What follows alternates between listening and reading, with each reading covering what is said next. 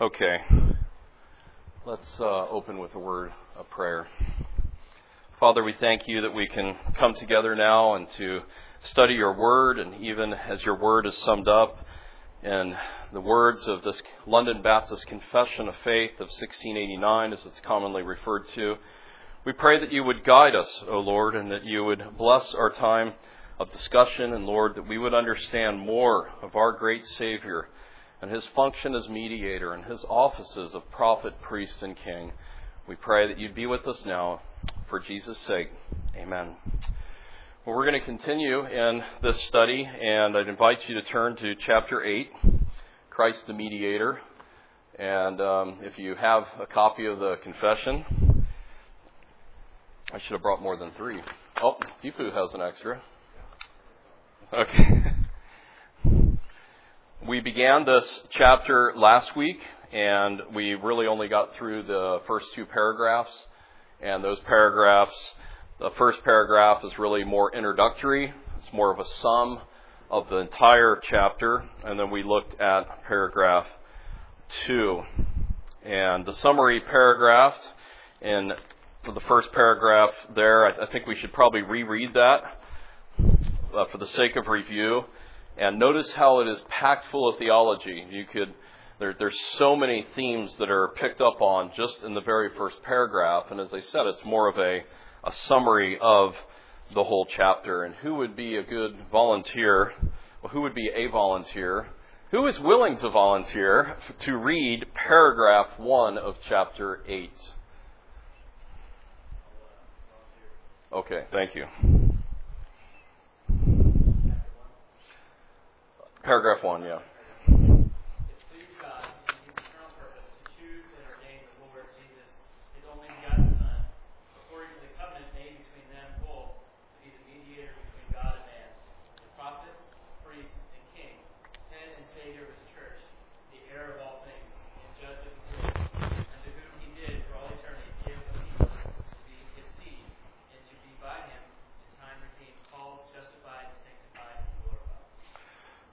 That paragraph alone, I think we took about 35 minutes to um, expound and to look up some of the verses last time. Very important themes uh, that are mentioned there.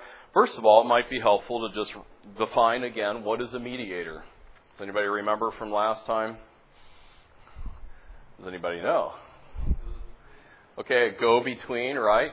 What else? Other terms? Representative of both parties, right? And that's that's an important aspect.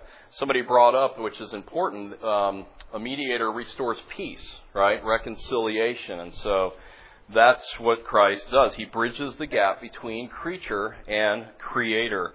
He's fully God. He's fully human, so he's able to meet those standards. And I mentioned to you that mediator I don't see as particularly an office. It's not spoken of as an office of Christ. It's more of a function. It's what he does. It's what he is. But the offices of prophet, priest, and king are certainly tucked under the function of a mediator. And we looked at some Old Testament examples of how, how a prophet and a priest and a king and their individual uh, ways points to the final mediator, the Lord Jesus Christ. And he is the par excellence mediator. Um, there's only one mediator between God and man. And actually, one of our paragraphs, one of the ones the Baptist adds, is very important because it speaks explicitly to the Roman Catholic teaching that Mary is a mediator. And so that's important for us to understand. And just by way of review, there's 10 paragraphs here in this particular chapter. Um, we're going to be on, we're going to take three weeks to go through all of these. In other words, we'll be in this again next week. Um, but the paragraphs paragraphs one to eight largely follows the Westminster Confession of Faith and the Savoy uh, Declaration or the Savoy Confession. And paragraphs 9 and 10 are exclusively added by the Baptists, picking up from the first London Baptist Confession of 1644. So, with that, let's move in. I'm not going to reread paragraph 2. That's uh, also a very packed, full paragraph, but let's go ahead and um, look at paragraph 3. And in paragraph 3, we see Christ's suitability for the work of mediator. And do I have a volunteer to read paragraph 3, nice and loud. Yep, okay, Matt, thank you.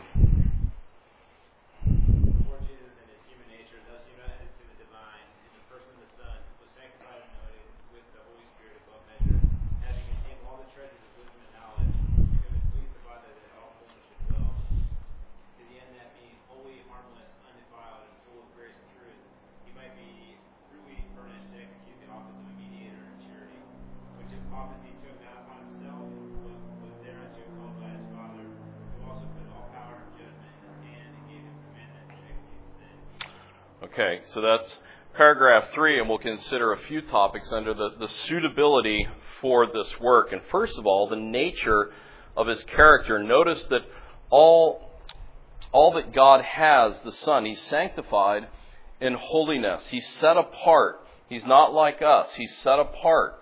The Father sets him apart for this work, anointed by the Holy Spirit up beyond measure, it says. And I'd like to look at a couple of verses. So, Jubal, Acts 10 and verse 38. Uh, John, do you, you have a sword there? Okay. Um, Colossians 2 3. And Acts 10 first. Acts 10, verse 38. Yes. You know of Jesus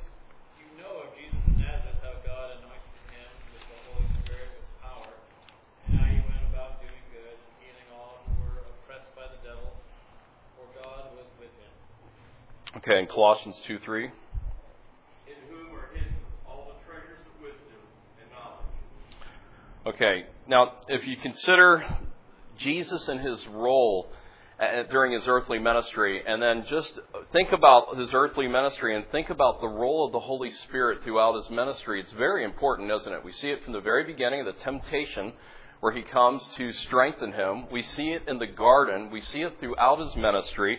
He was certainly anointed with the Holy Spirit, sanctified, anointed with the Holy Spirit, Be above measure is the language of the confession.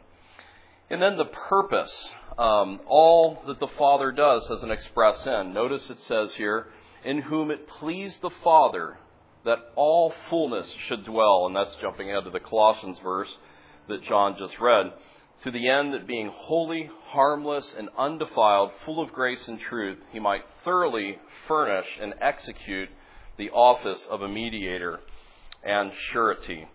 So let's look at a couple more verses. Colossians 1 and verse 19. Who has that? Rob? Okay, 19 and 20 actually. And then Hebrews 7:26. Deepu, can you get that? Okay.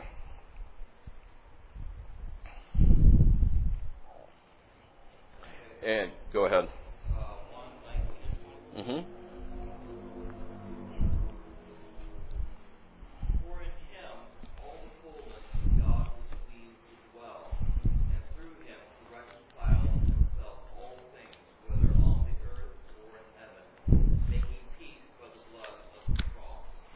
Okay. And then Hebrews 7:26.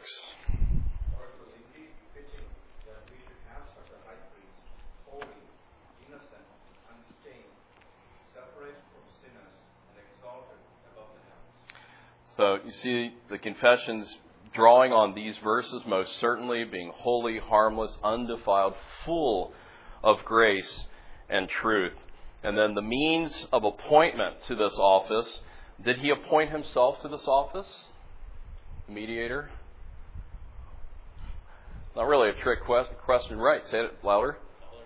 Right, the Father does it, right? Uh, it says, called by his Father, who also put all power and judgment into his hand and gave him commandment to execute the same. He's not self appointed, but called by the Father. Now, certainly in the covenant of redemption, it's a fancy term of what happened in eternity past before Christ came, before time began certainly there's agreement between the Godhead. Certainly all three are God. We touched on that already when we went through the Trinity. Actually, we touched on that last week um, as we talked about the Son of God, second person of the Trinity. But here, he's not self appointed, he's called by the Father. And I'd like to look at uh, John 5 22 and 27. Matt, would you get that? 22 and 27 of 5. And then Acts 2.36. Johnny, can you get that one?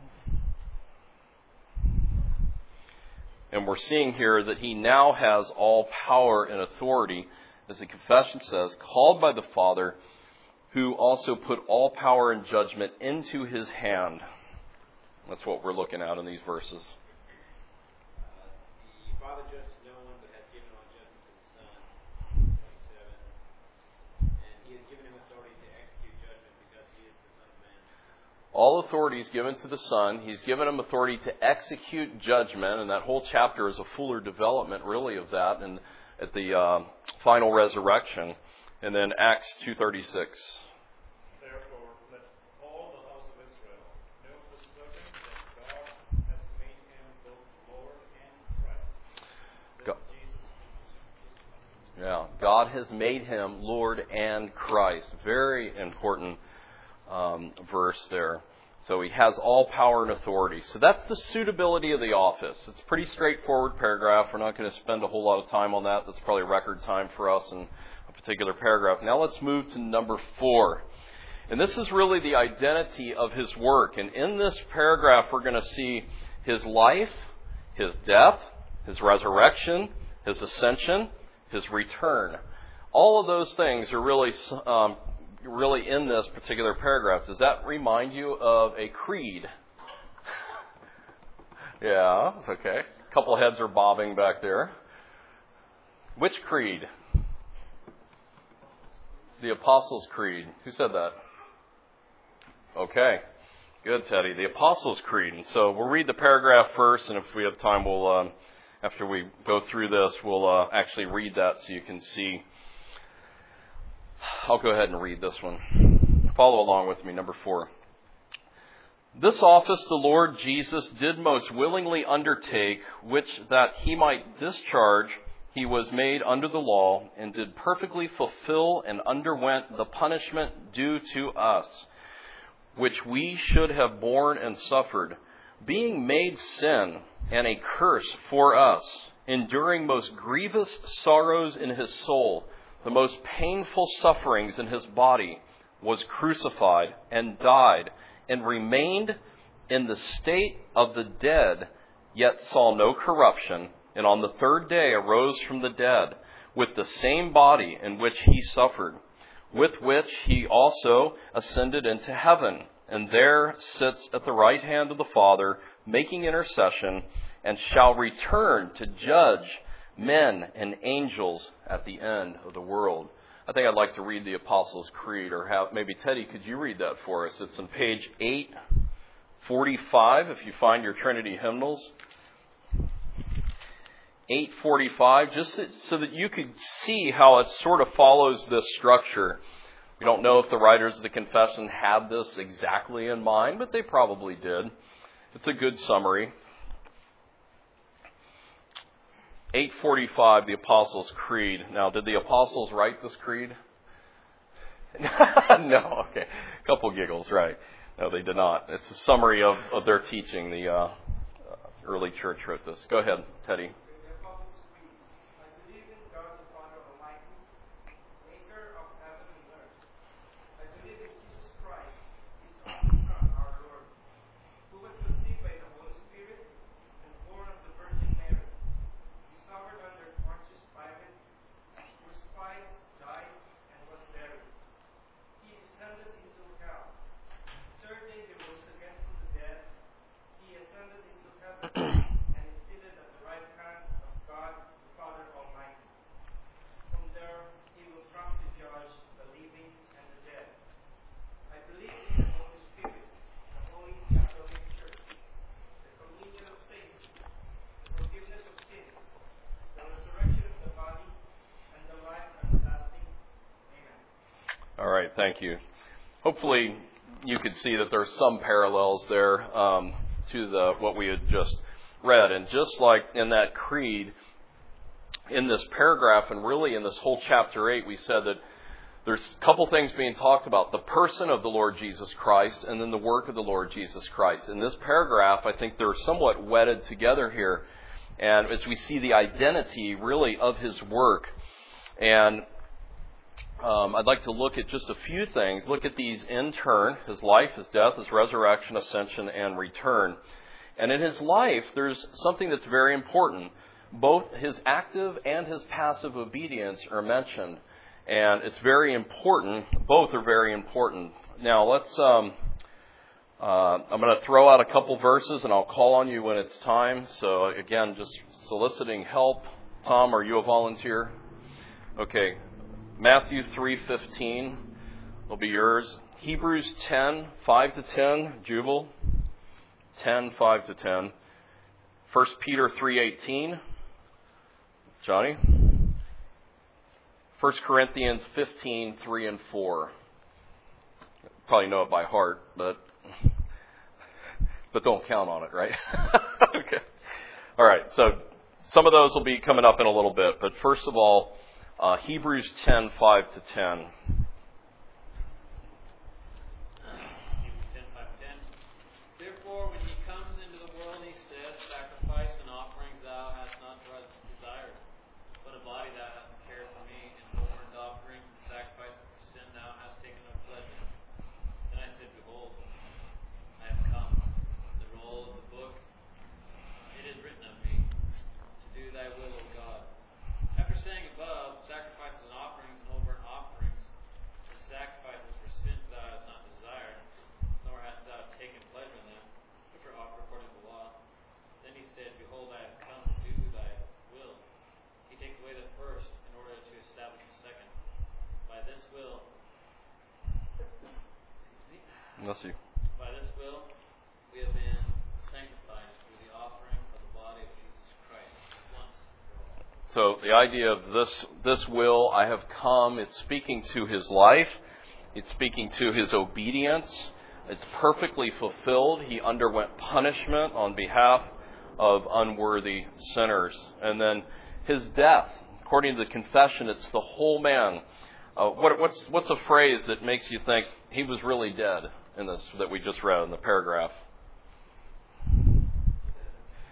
Remained in a state of the dead. Uh, You know, that's because uh, now you think they're speaking to some of these, you know, oh, he was just, there was a phantom, there was a crack, he was breathing, he was uncon, you know, there's all these heretical lies and explanations, you know, worldly explanations, and the writers of the confession make it very clear he was crucified and died, remained in a state of dead, could have been left out, he died, died speaks to that, yet remained, yet saw no corruption.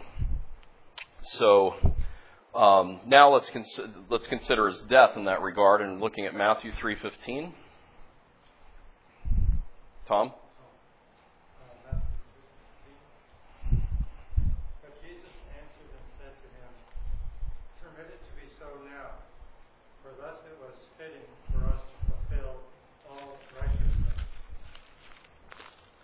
Matthew 3:15.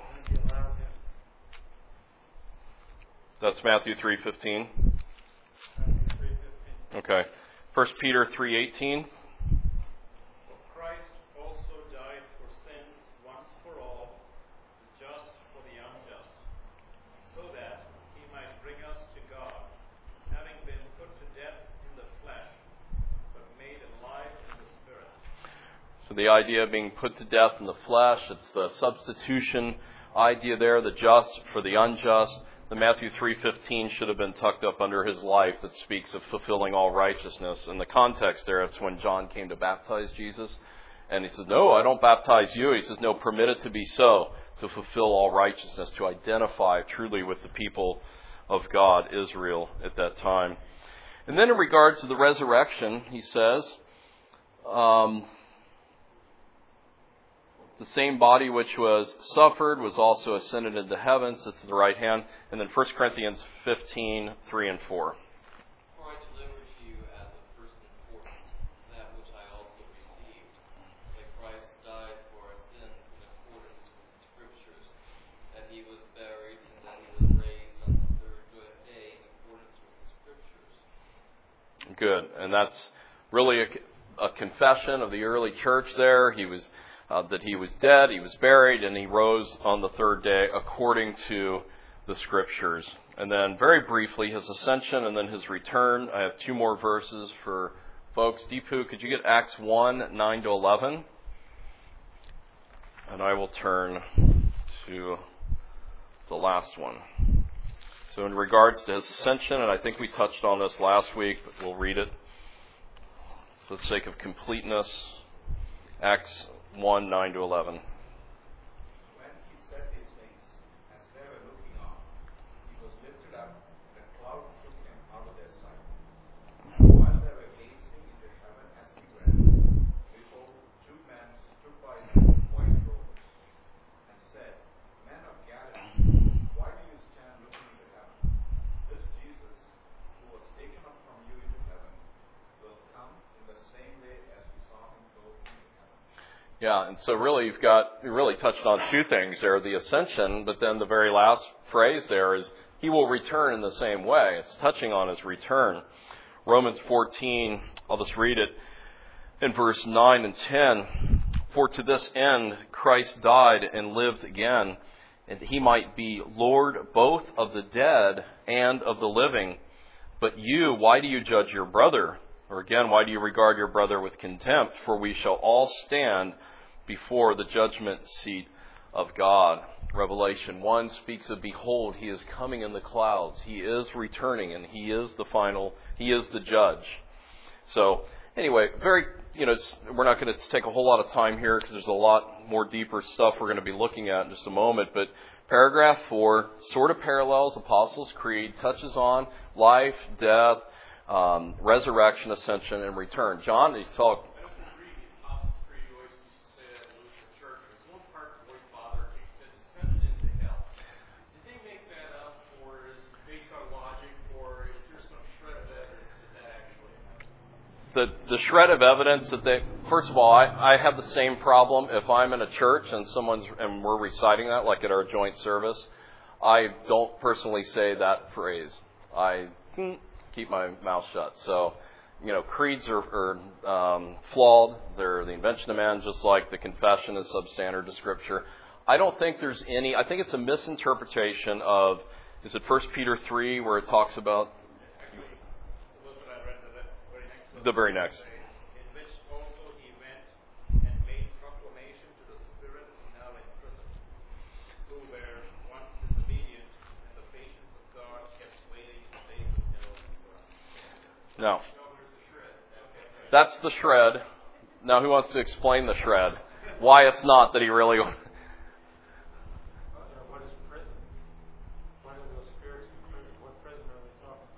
That's a good question.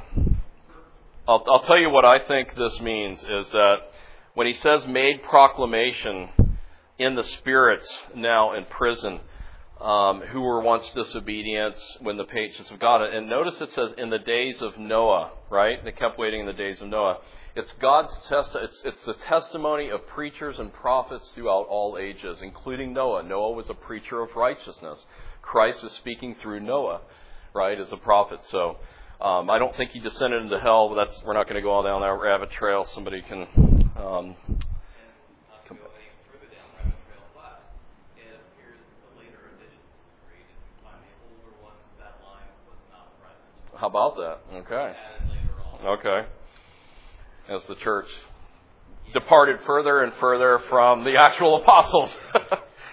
and we did talk about some of the other, the Nicene Creed uh, recently as well.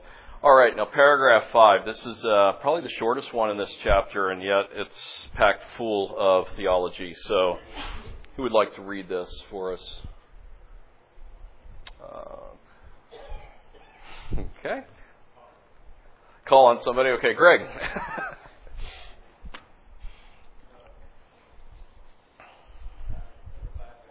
Number five. The Lord Jesus, by his perfect obedience and sacrifice of himself, which he through the eternal Spirit once offered up to God, hath faithfully satisfied the justice of God, procured reconciliation, and purchased an everlasting inheritance in the kingdom of heaven for all those whom the Father hath given unto him. So there's a lot in there. Uh, it's easy to read fast, but we're gonna we're gonna slow down. We're not. This is what we're gonna spend the rest of our time on. This is very important. This is the the Godward success of His work, and we see here a very important theme, and it's the satisfaction of the justice of God Okay, so we're going to take a little bit of time and try to unpack this. What does that mean? Um, there appears to be a certain people that was given to him. Uh, what do we call that doctrine? I'm sorry? Predestination, Predestination, okay. Election, and then in regards to atonement, we would call that particular redemption, right? Or I don't like limited atonement, but particular redemption. Actually, who would like to try to define particular redemption for you theological students? Okay, Matt? Brave man.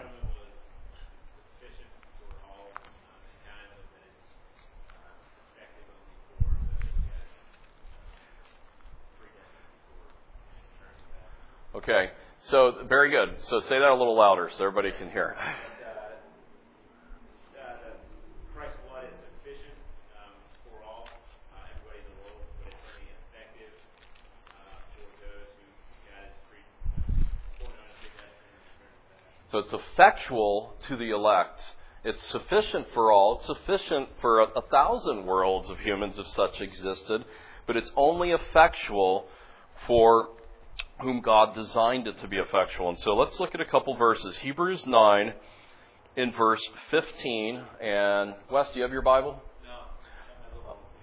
No. Okay, you're excused. You were rushing to the hospital, so. um, Greg, maybe you could get that, and then um, I'll read. John. Actually, let's let's turn to these. So Hebrews nine and verse fifteen. Go ahead.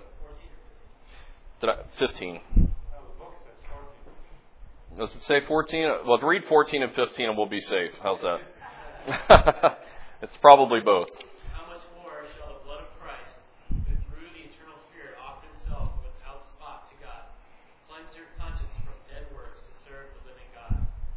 And for this reason, he is the mediator of the new covenant by means of death, for the redemption of the transgressions under the first covenant, that those who are called may receive the promise of the eternal life. So it kind of encompasses both. So the idea of the um, um, the blood of Christ, um, cleansing conscience from dead works through the living God, verse 14. But it's speaking of directly of a mediator of the new covenant, so that since a death has taken place for the redemption of transgressions, um, and it's particularly for the called that they may receive the promise of eternal inheritance. Now let's turn to John 17.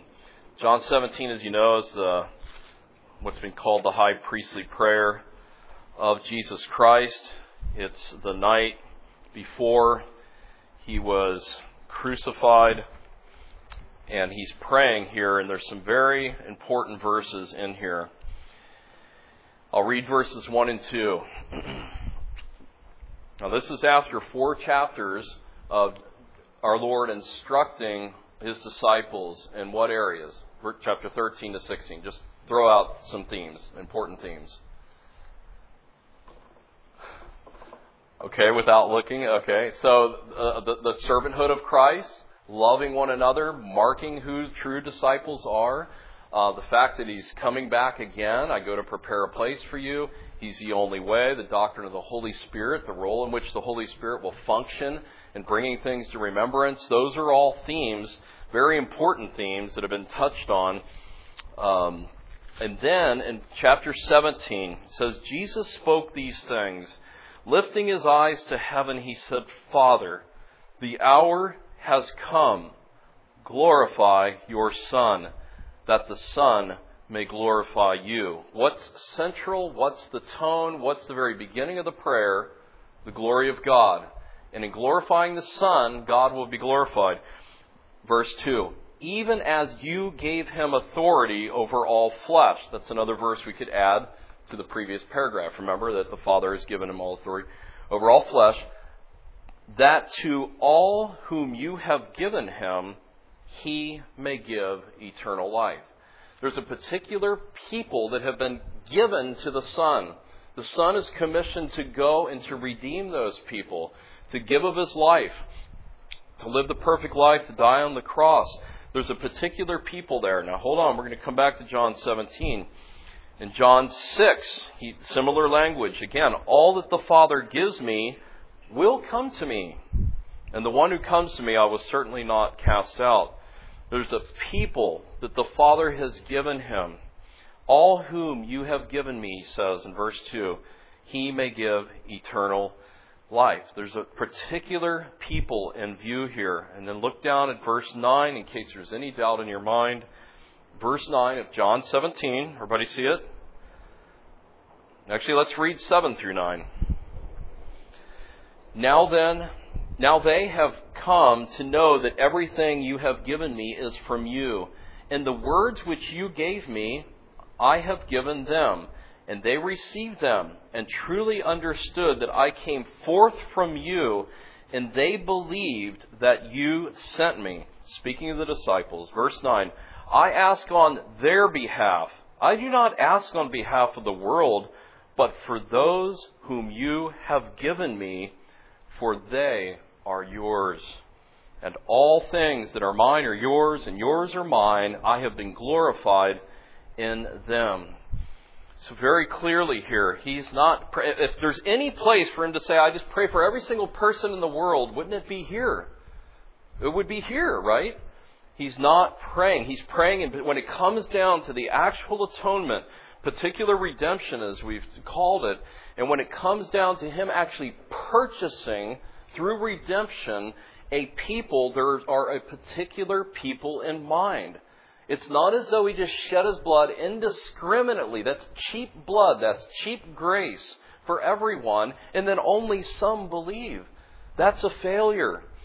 But his success, as it's set forth here, by his perfect obedience and sacrifice of himself, satisfied the justice of God. So particular redemption. And then why is the why is the active obedience of Christ so important? And I'll define it in a minute if you don't know what that means. But why is that important? Active obedience, passive obedience of Christ. Anybody ever heard those terms? He needed to be perfect. Okay, good. He needed to actually live a life. It's not as though just show up on the earth, be crucified, and then ascended, you know, incarnation one day, the next day ascended. No, he actually had to live a life. He actually was truly man. Remember, we talked about this uh, last week in particular, the incarnation. He had to be 100% man and 100% God. Those are vital in order to be an effective mediator. You're representing both. He represents us before God, He represents the Father before us. So to be a mediator um, had to be both. So the active obedience of Christ is very important. Uh, his perfect obedience is crucial to our redemption. And I'd like to read from David Dickson's book. This is Truth, Victory Over Error, and it's actually a commentary on the Westminster Confession of Faith. Why this is important is this is actually this was written in the time of the Westminster Confession of Faith, and so it addresses the heresies and the um, uh, lies that were going around at that time. And let me see if I can find my place quickly. So for each chapter, he gives several questions and then he refutes against so and so and against so and so. So here on the active obedience of Christ, he says this. I'll start up here. Had the Lord Jesus Christ, these are all in the form of questions, had the Lord Jesus Christ, by his perfect obedience and sacrifice of himself, which he, through the eternal Spirit, once offered up to God, fully satisfied the justice of the Father? Yes.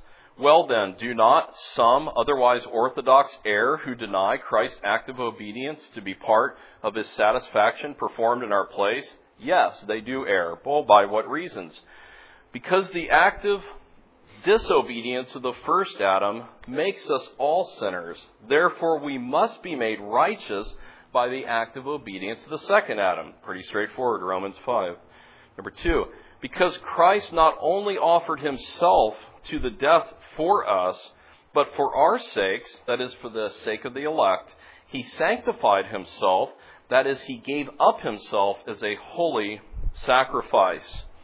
John 17 and verse 19. For their sakes I sanctify myself, that they themselves also may be sanctified in truth. And then number three, because it behooved Christ to fulfill all righteousness. Multiple scriptures speak to that. Number four, because we stood in need not only of the expiation of sin for saving us from eternal death, but for the gift of righteousness for obtaining eternal life, according to, the pre- to that precept and demand of the law. Do this, and thou shalt live. And therefore, Christ is not only called our ransom, but the end and perfection of the law to everyone that believes. Romans 10. That is, the aim of giving the law of Moses is thereby men being brought to the knowledge of their sin. They should fly for refuge to Christ and his righteousness, and as he hath perfectly fulfilled the law for us.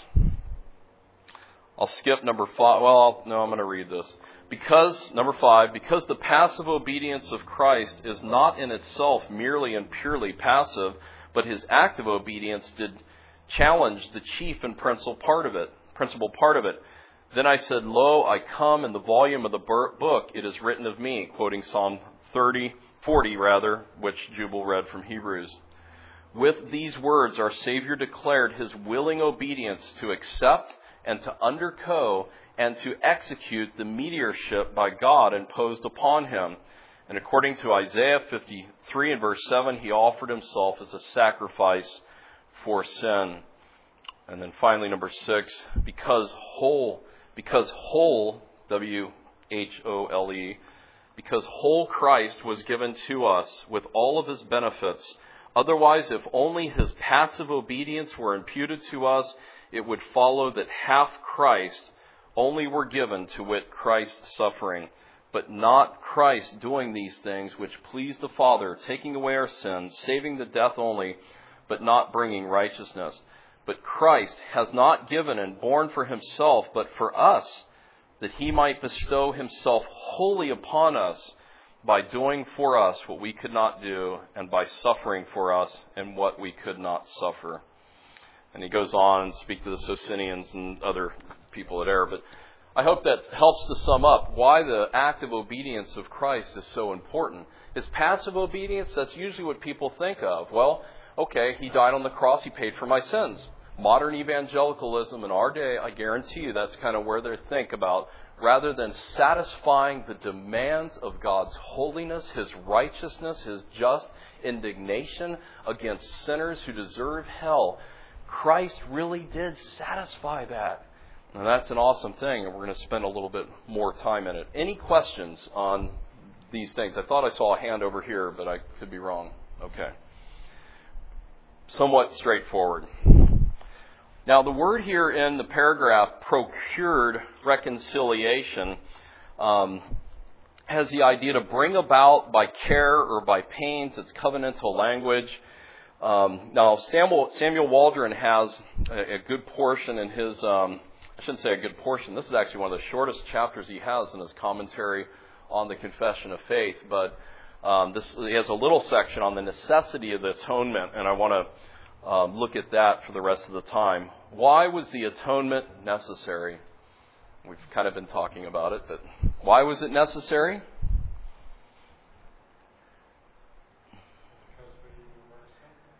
Okay, because we were sinful. Uh, think a little bit deeper than that.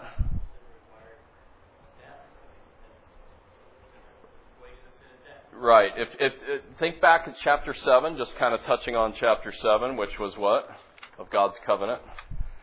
If God's going to covenant to save a people and purpose to save a people, He must provide the means for those people to actually be saved, for a ransom to actually take place. The covenant of redemption, God chose to save, and the atonement becomes an absolute necessity. Now, let's look at a few other verses here, and I'd like to look at Hebrews chapter 2. Maybe we'll just turn there together. Hebrews 2, and verse 10.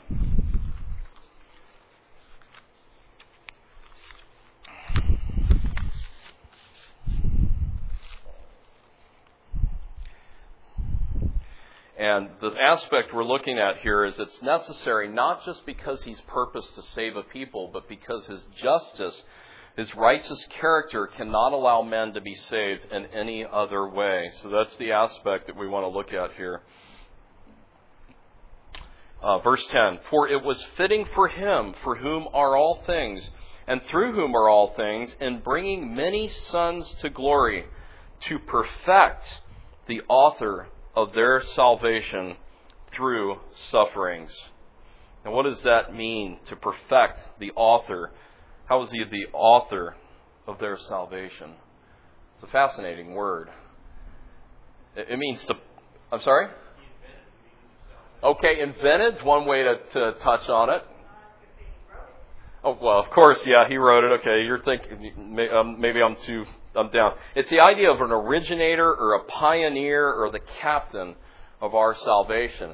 Uh, after the men's camp out, the boys and I went on a hike, you know, and I, I've always talked to them, you know, it's men blaze the trail. Men have a, re, a responsibility of leadership and leading their families, leading their wives, and and it's fascinating as we hiked, the boys were telling me how they really remembered, like they remember that from like years ago of me touching on it from here and there. And, and so I was able to reinforce these things. Well, this is, Jesus is the one, He's the originator, He's the one that blazed the trail uh, for salvation. He perfected it. He's the originator.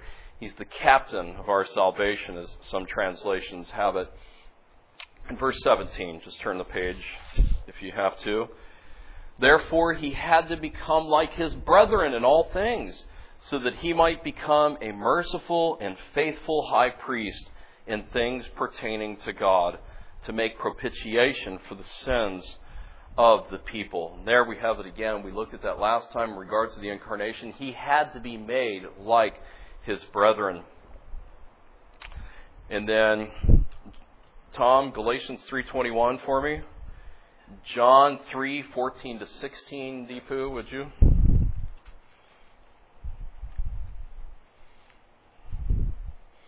And again, we're looking here at God's righteous character that cannot allow to just wink at sin or to overlook or to just declare forgiven. There has to be an actual atonement made, an actual redemption. John 3, first, 14 to 16.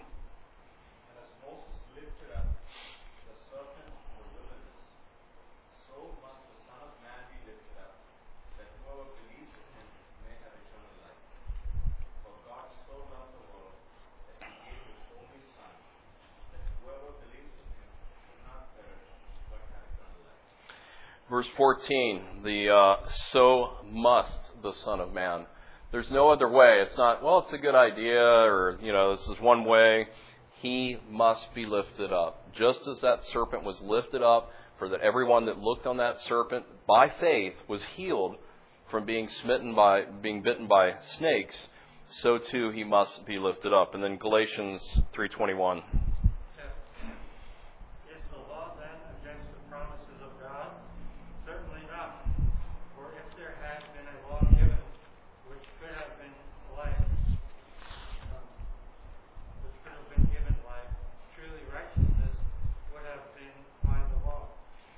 Okay. So, in other words, righteousness isn't earned, right? There had to be a real atonement. Moving on, the justice of God makes the atonement absolutely necessary. Romans 3, a great portion we'll be coming back to, for it says, For the demonstration, I say, of his righteousness at the present time, so that he would be just and the justifier of the one who has faith in Jesus. So he has to be, the justice has to be satisfied. And here we see God being the just one and the justifier, the one that is justifying the one who has faith in Christ. Romans 8 3 says, For what the law could not do, weak as, weak as it was through the flesh, God did, and sending his Son in the likeness of sinful flesh as an offering for sin, he condemned sin in the flesh. In 2 Corinthians 5:21, he made him who knew no sin to be sin on our behalf that we might become the righteousness of God. There's that divine interchange, double imputation, our sin upon him, his righteousness upon us. So the justice of God makes that exchange absolutely necessary. His righteousness, his active obedience has to be applied to us and then our sin laid upon him, his passive obedience of actually paying for our sins. So, in summary, when we think about the atonement of Christ, it's not Pilate that killed him, right? It's not even the Jews necessarily that, that killed him. Ultimately, who killed him? Well, okay, in addition to that, who? The Father. It was the Father, right? And it says in, in Isaiah 53 the Lord was pleased to crush him. The design of the atonement goes way back before the creation of the world and the, the whole plan of redemption and the, the covenant that we looked at in chapter 7 as it sets it forth. It goes all the way back, and that was the design. And it was ultimately the Father. Yes, our sins, the Jews, Pilate, were all um, means that the Lord used, but ultimately the Lord was behind it. Now, let's talk about how is God's justice satisfied, just taking this a step further. There's a fancy word, propitiation. You mentioned it yesterday in your devotional, I think. What does the word mean?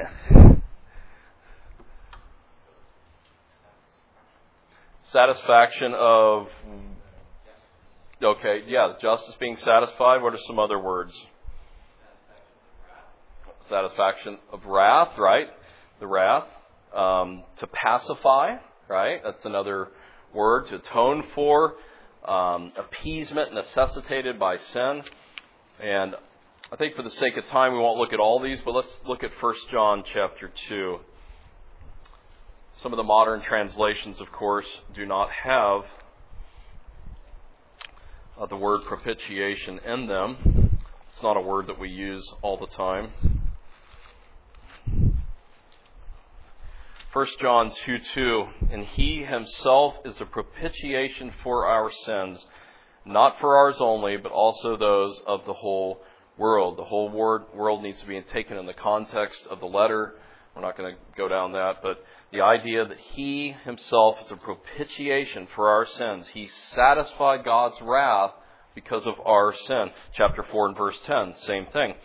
In this is love, not that we loved God, but that he loved us and sent his Son to be a propitiation for our sins, to come and to satisfy God's just wrath that our sins deserved.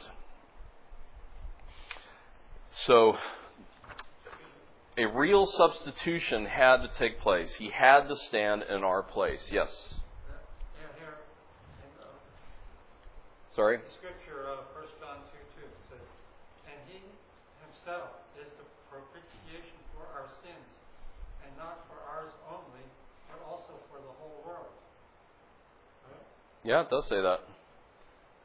Right, I just said we're not going to talk about that because I'm going to have, that's a whole lesson in and of itself. So I said it has to be taken in the context of the letter. Something you can do, Tom, is to read that letter every day this week and come back this next Lord's Day and take it in the whole context, okay?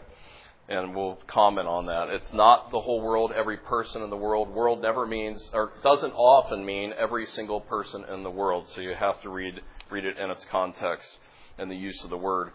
So, in regards to the satisfaction of the justice of God, a real redemption had to happen, a real substitution. He really stood in our place and bore the full penalty that God's holy wrath demanded. In Galatians 3:13, Johnny, if you could get that, and I'll turn to Romans, and we'll get ready to end here. Yes. Christ redeemed us from the curse of the law, having become a curse for us.